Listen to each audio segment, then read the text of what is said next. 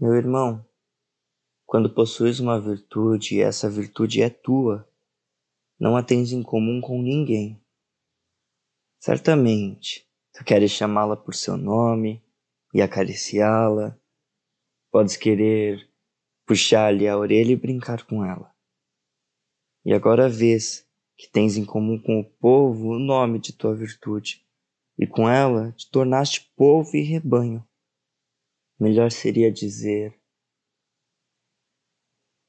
inefável e sem nome é o que constitui o tormento e a doçura de minha alma, e que é também a fome de minhas entranhas. Se tua virtude for demasiado elevada para a familiaridade de denominações, e se necessitas falar dela, não te envergonhes de balbuciar Fala e balbucia assim. Esse é meu bem, que amo, e só assim me agrada inteiramente. Só assim é que quero o bem. Não o quero como um mandamento divino, nem como uma lei e uma necessidade do homem. Que não me apareça como guia de caminhos para regiões supraterrestres e paraísos. O que eu amo é uma virtude terrena pouca prudência nela e também não possui muito da razão universal. Esse pássaro, porém, construiu seu ninho em mim, por isso amo e o aperto em meu peito. Agora incube em mim seus ovos de ouro. É assim que deves balbuciar e elogiar tua virtude. Outrora tinhas paixões e as chamava de más. Agora, porém, só tens tuas virtudes nasceram de tuas paixões. Puseste nessas paixões teu objetivo supremo, então passaram a ser tuas virtudes e tuas alegrias.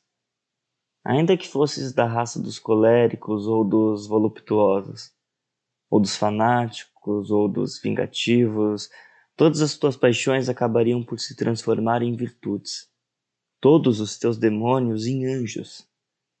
Antes tinhas em teu esconderijo cães selvagens, mas acabaram por se converter em pássaros e simpáticos cantores.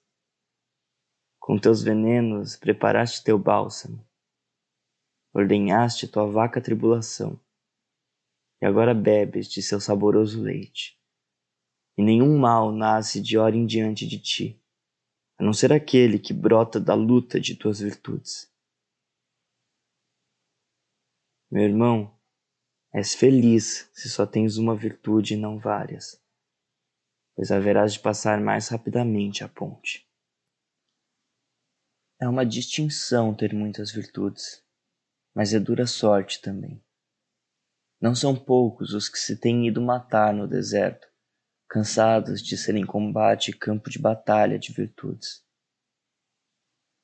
Guerra e batalha, meu irmão, serão um mal são um mal necessário.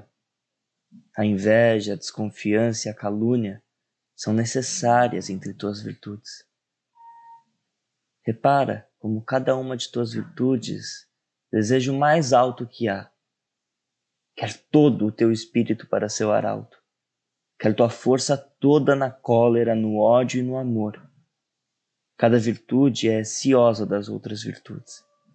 E o ciúme é uma coisa terrível. Também há virtudes que podem morrer de ciúme. Aquele que anda cercado pela chama do ciúme acaba como o escorpião, por voltar contra si mesmo o ferrão envenenado. Ah, meu irmão, nunca viste uma virtude caluniar-se e matar-se a si mesma? O homem é alguma coisa que deve se superar. Por isso necessitas amar tuas virtudes porque por elas morrerás. Assim falava Zaratustra. Das paixões de alegria e dor.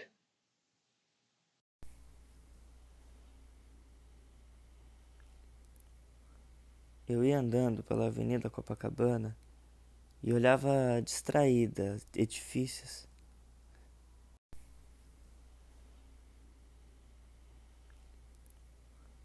Eu ia andando pela Avenida Copacabana e olhava distraída edifícios